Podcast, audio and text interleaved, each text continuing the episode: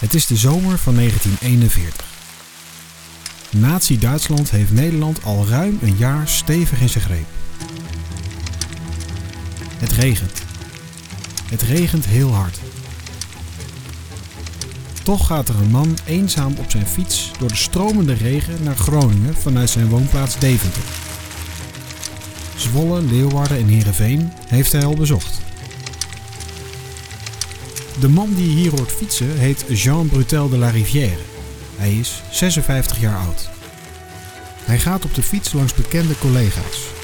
Brutel de la Rivière is namelijk arts. En hij heeft een precair onderwerp dat besproken moet worden. Dus fietst hij door Noord-Nederland. Om bij collega-artsen door te laten dringen dat het echt niet langer kan. Er moet actie komen tegen de Duitse bezetter. Brutel de la Rivière wil zijn collega's overtuigen om aan te sluiten bij een beweging. Er moet namelijk verzet komen tegen de nazi's en hun ideologische uitgangspunten. Die zijn, op zijn zacht gezegd, nogal in strijd met de medische ethiek. Er worden door de Duitse bezetter bizarre eisen gesteld aan de beroepsgroep, zoals dat Joodse artsen hun beroep niet meer mogen uitoefenen en dat NSB'ers de baas moeten worden van beroepsverenigingen. De achtergrond van het artsenverzet bestond daarin dat wij als artsen, gewaarschuwd door de ervaringen in Duitsland, wisten wat ons te wachten stond toen de Duitsers gingen ingrijpen in het leven van onze maatschappij voor geneeskunst.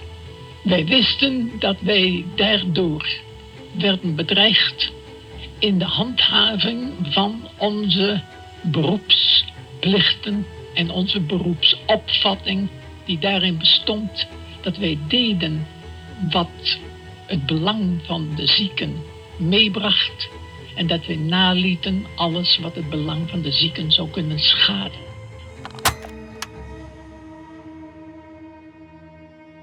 Je hoort hier de inmiddels overleden Jean Brutel de la Rivière in een oude opname uit 1962, die het radioprogramma Het Spoor Terug liet horen in 1987. Mede dankzij de fietstochten van Brutel de la Rivière groeit de verzetsbeweging Medisch Contact snel. Op dat moment kan hij nog niet vermoeden dat dit verzet een uniek en geslaagd voorbeeld zal worden van een georganiseerd en geweldloos verzet in de Tweede Wereldoorlog door een bijna voltallige beroepsgroep. Hoe ging deze geheime verzetsbeweging te werk tegen de nazi's? Wie waren deze artsen? En had iedere arts ethische bezwaren of waren er ook Nederlandse artsen die bewust kozen voor het nationaal socialisme? Dit is Oorlogswond. Een audioverhaal van Nationaal Monumentkamp Amersfoort over het artsenverzet in Nederland tijdens de Tweede Wereldoorlog. Dit is aflevering 1. Het ontstaan van het artsenverzet Medisch Contact. Ik beloof dat ik de geneeskunst zo goed als ik kan zal uitoefenen, ten dienste van mijn medemens. Ik zal zorgen voor zal geheim houden wat mij is toevertrouwd. Ik zal de geneeskundige beschikbaarheid en toegankelijkheid van de gezondheidszorg. Ik zal zo het beroep van arts in ere houden. Zo waarlijk helpen mij, God Almachtig. Dit is de eed van Hippocrates. Een eed waarin artsen zichzelf verplichten vastgestelde beroepsregels te zullen handhaven. Deze versie van de eed komt uit 1930. En deze eed is op geen enkele wijze te verenigen met de nazi-ideologie. Die ideologie omvatte verschillende uitgangspunten, zoals het nastreven van Duitsland als nieuwe wereldmacht. De beruchtste is wel de rassentheorie, waarbij het Arische ras als superieur werd gezien.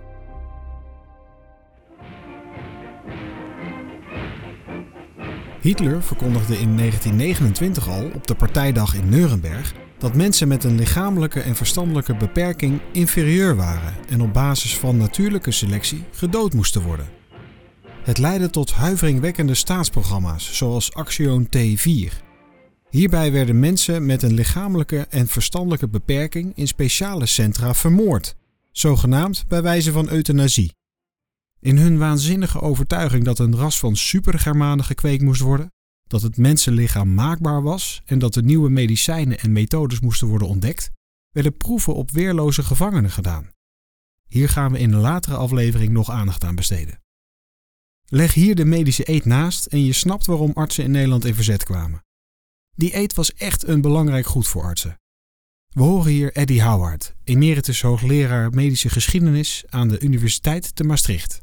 Aan het eind van de medische studie legde elke eh, student de, een eet af, of zwoer bij een eet. En die was wettelijk gezien, eigenlijk kwam die vooral neer op een plicht tot geheimhouding. Dus het was een soort, een soort eet die in 1865 was geïntroduceerd, gericht op geheimhouding van wat de arts in de arts-patiënt consult uh, allemaal te horen kreeg. En ook een aantal, ja, laten we zeggen, beloftes dat hij mee zou werken aan wettelijke voorschriften. Dat was het eigenlijk. Maar de eet in zijn geheel, dus de oorspronkelijke eet, daar stonden allerlei normen en waarden in over hoe je het vak behoorde uit te voeren. En dat, uh, dat had men heel hoog in het vaandel.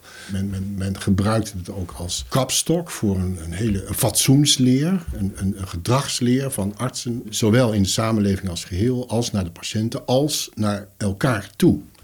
Eigenlijk kwamen er drie kernpunten uit de eet naar voren die bij de Nederlandse artsen op dat moment hoog in het vaandel stonden. Ten eerste collegialiteit. Dokter zijn was een roeping. Je deed dat vanuit een bepaalde overtuiging. En uh, het was ook wel, de gedachte was ook wel, alleen bepaalde mensen konden die roeping goed uitoefenen.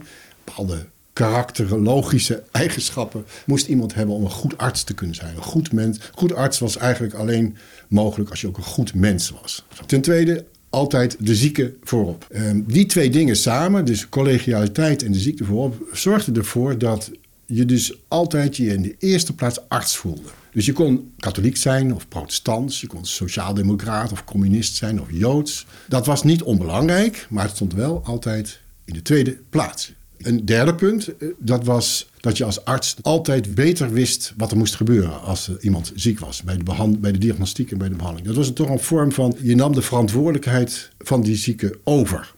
Deze drie kernpunten staan haaks op alle verschikkingen van de medische ethiek van de naties.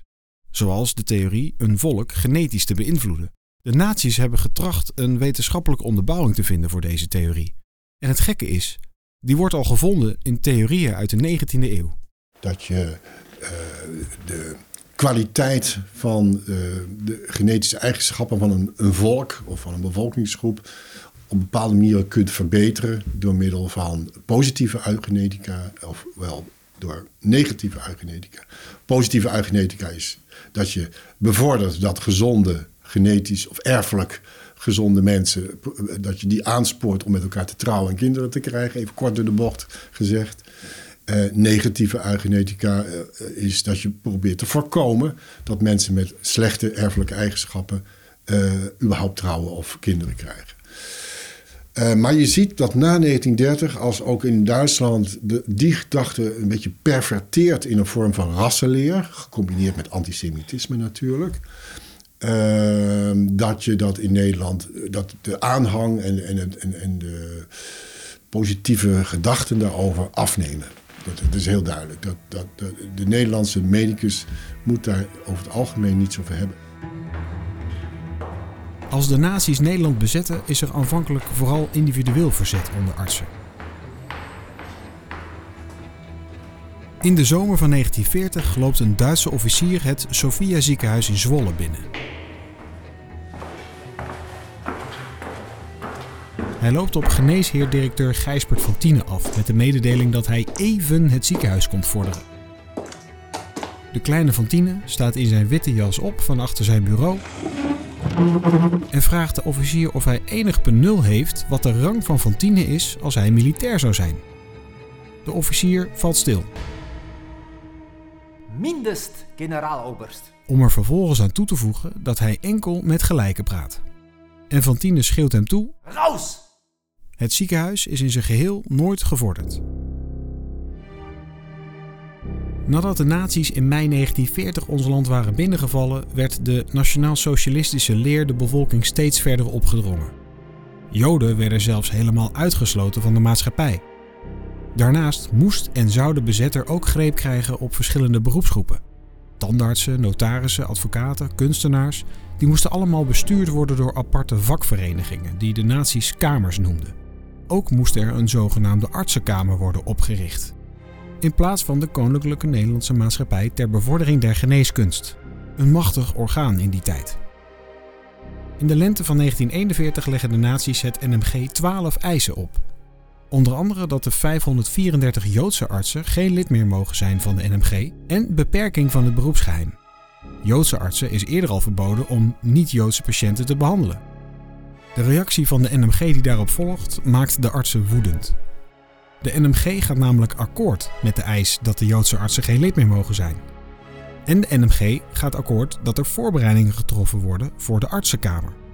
Die woede ontaart in veel geruzie, massale opzeggingen van leden en aftredende bestuursleden. Die woede onder artsen zorgt ook voor veel gesprekken van artsen onderling. Daarom zijn we op het treinstation in Zutphen. Hier wordt op 24 augustus 1941 in een stationsrestauratie de eerste aanzet gegeven voor de oprichting van een medische verzetsorganisatie.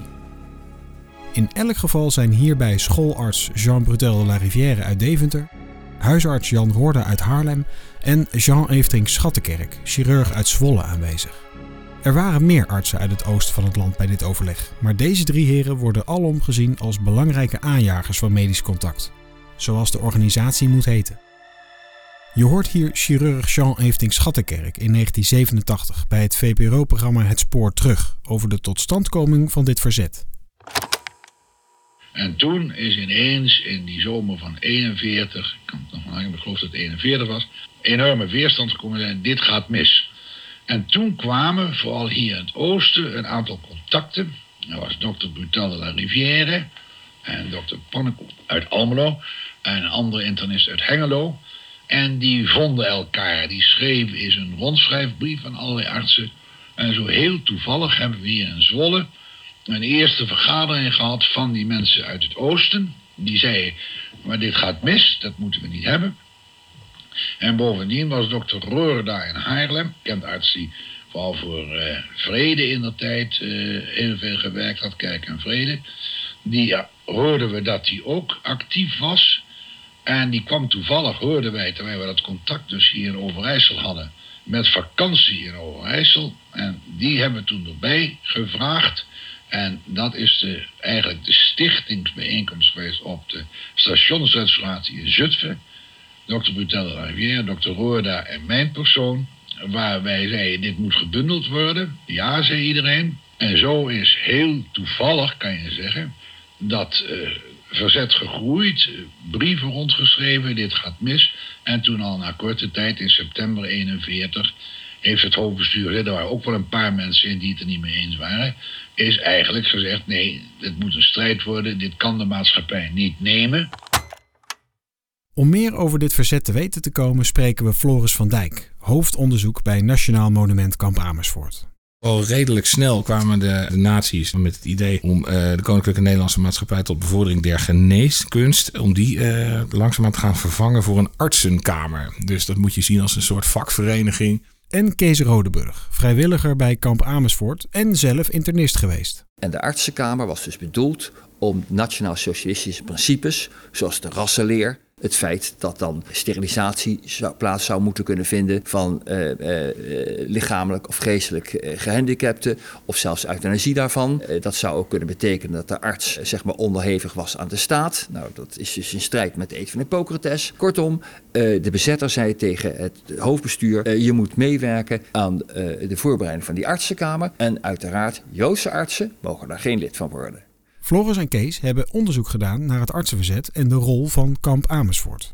Nou, dat bestuur, dat ging eigenlijk daar wel een beetje mee akkoord. Dat luisterde naar de bezetter. Hè. Het was uh, 41. Uh, de bezetter was alom machtig. Uh, er werd, door velen werd er toch wel aanvankelijk medegewerkt aan de bezetter. Dus dat hoofdbestuur ging er eigenlijk ook wel in mee. Daar kwam veel gedoe over. Eh, bestuursdiscussies. Men vond ook dat die KMG eigenlijk gewoon niet goed genoeg optrad daartegen. En toen zei de voorzitter van het afdelingsbestuur van Haarlem, een zekere Jan Roorda, zei: Ja, dat kan niet. Dat is zo in strijd met eten van de Hippocrates, daar gaan we niet aan meewerken. Dus die Jan Roorda heeft meteen bedankt als lid van zijn club, zal ik maar zeggen. En eh, vele anderen hebben dat ook gedaan. En het, het hoofdbestuur is daar zo van geschrokken dat dat vervolgens ook is afbetreden van ja, we zijn fout geweest. Een aantal artsen hebben dus besloten, we gaan ons verenigen, want wij gaan niet meebuigen, we doen niet mee aan die nationaal-socialistische ideologie. En eigenlijk was vanaf het begin al heel duidelijk, uh, zij hebben ons harder nodig dan wij hen. En onderwijl hebben Jan Roorda en eh, twee anderen hebben inderdaad in augustus 41 medisch contact opgericht. De verzetsorganisatie van Nederlandse artsen. En uh, de eerste echte, zou je zeggen, oprichtingsvergadering, bestuursvergadering vond plaats op 14 september 1941 uh, ten huize van huisarts in Utrecht Hendrik ten Katen. En dat was het begin van medisch contact, zoals de organisatie zich noemde. Medisch Contact heeft dus zijn eerste vergadering gehad. Een bijna voltallige beroepsgroep verenigt zich en staat als één man op tegen de nazi's. De Haarlemse huisarts Jan Roorda is dus een van de aanjagers van Medisch Contact. Om meer over hem te weten te komen zijn we in Hilversum bij Jan Roorda junior, de kleinzoon dus. We ontmoeten hem thuis, waar we het gesprek voeren onder toeziend oog van hond Pluis, die je soms op de achtergrond zult horen. Ik ben Jan Roorda. Ben, uh, sinds zeven jaar ben ik uh, orthopedisch chirurg in Rusten. Het onderwerp van gesprek is mijn grootvader en naamgenoot, dus ook Jan Roorda. Terwijl we gaan zitten staat Jan Roorda op om beeldjes te pakken. Het zijn beeldjes die zijn opa heeft gemaakt van stukken bezemsteel, terwijl hij gevangen zat in kamp Amersfoort. De beeldjes zijn later in brons gegoten. Deze beeldjes, die heeft, dit zijn afgietsels van, van de beeldjes. De, de, de originele zijn in Amersfoort. En dus daarvan wist ik dus door deze beeldjes wist ik dat hij daar gezeten heeft. Maar wat ik uh, kan herinneren is, er lag bij de telefoon hadden we een soort van een kastje met uh, wat kleine snuisterijen. En daar lag een medaille in die uh, aan hem gegeven was als aandenken van zijn werk voor het medisch contact door de maatschappij voor geneeskunde na de oorlog.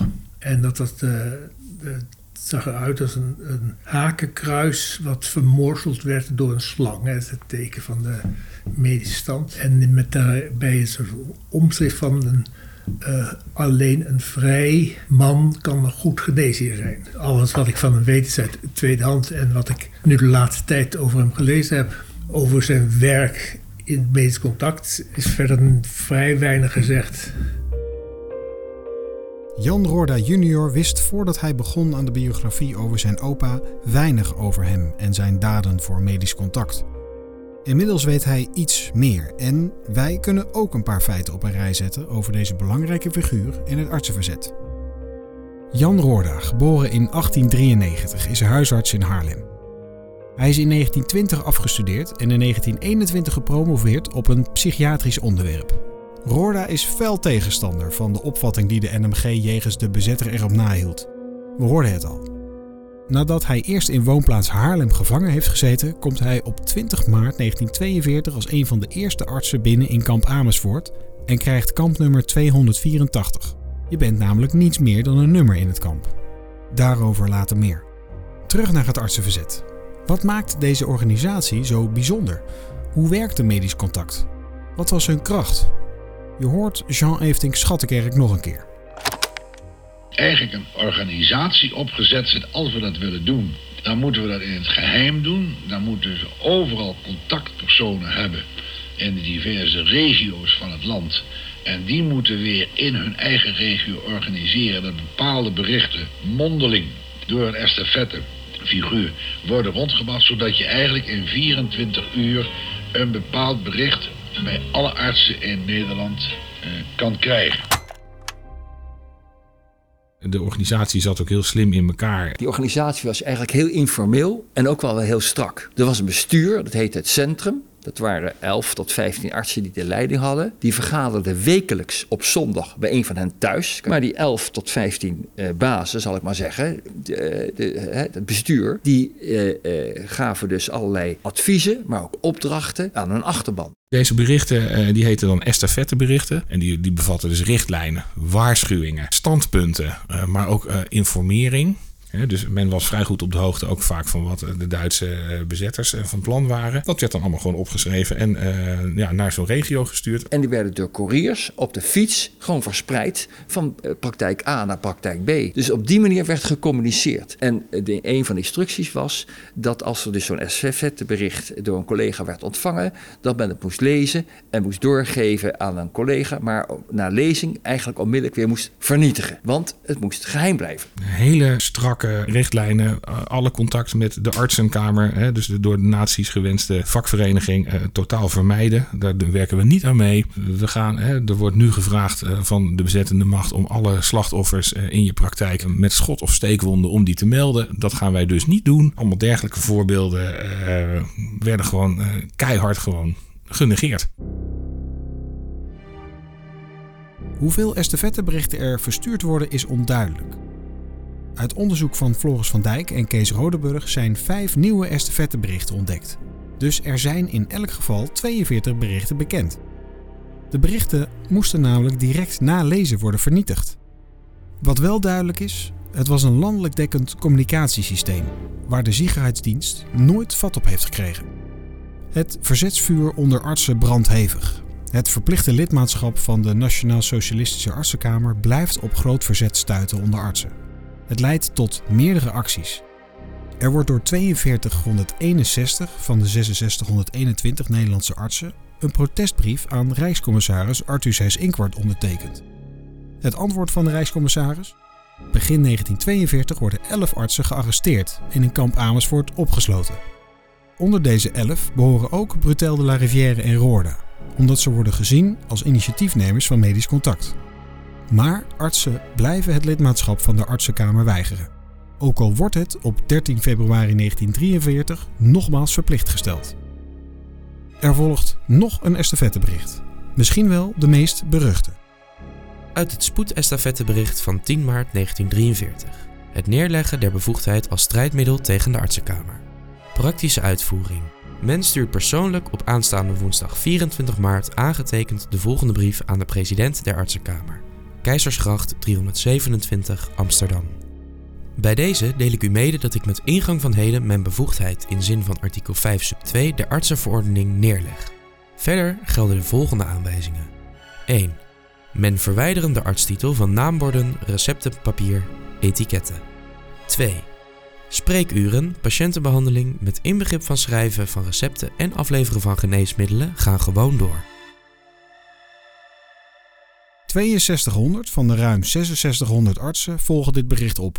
Op 24 maart 1943 eh, is de richtlijn gevolgd van medisch contact. Uh, want die hadden het laten uitzoeken, hoe dat juridisch ook kon. Of je ook uh, afstand kon nemen van je bevoegdheid als arts. En dat is eigenlijk ook massaal opgevolgd. En er zijn dus ook hele uh, bekende foto's van te vinden uit de oorlog. Welke truc kunnen we nou erop verzinnen? Nou, heel simpel. Wij verklaren gewoon dat we geen arts zijn. En toen hebben ze al die artsen op het bordje op een spreekkamer het woord arts doorgestreept. Ja, ze waren geen arts. Konden overigens nog wel de geneeskunde beoefenen, maar ze waren formeel geen arts. Dus konden ze geen lid worden van de artsenkamer. Artsen die dus een bordje aan de muur van hun praktijk hadden, die hadden dan het woord arts eh, afgeplakt met pleisters. Of ze hadden op uh, receptenbriefjes als het woord arts doorgekrast. Um, en vooral ook op die muren van die huizen en van die praktijken. Dus een soort symbolische actie, zo moet je dat zien. Wij, wij, wij zijn, willen dus gewoon niet in dienst van uh, de bezettende macht als uh, arts functioneren. In werkelijkheid gingen ze va vaak vanuit een onderduikadres uh, stiekem wel door om een praktijk te runnen of patiënten te bezoeken. Dat deed ze natuurlijk allemaal buiten de orde van uh,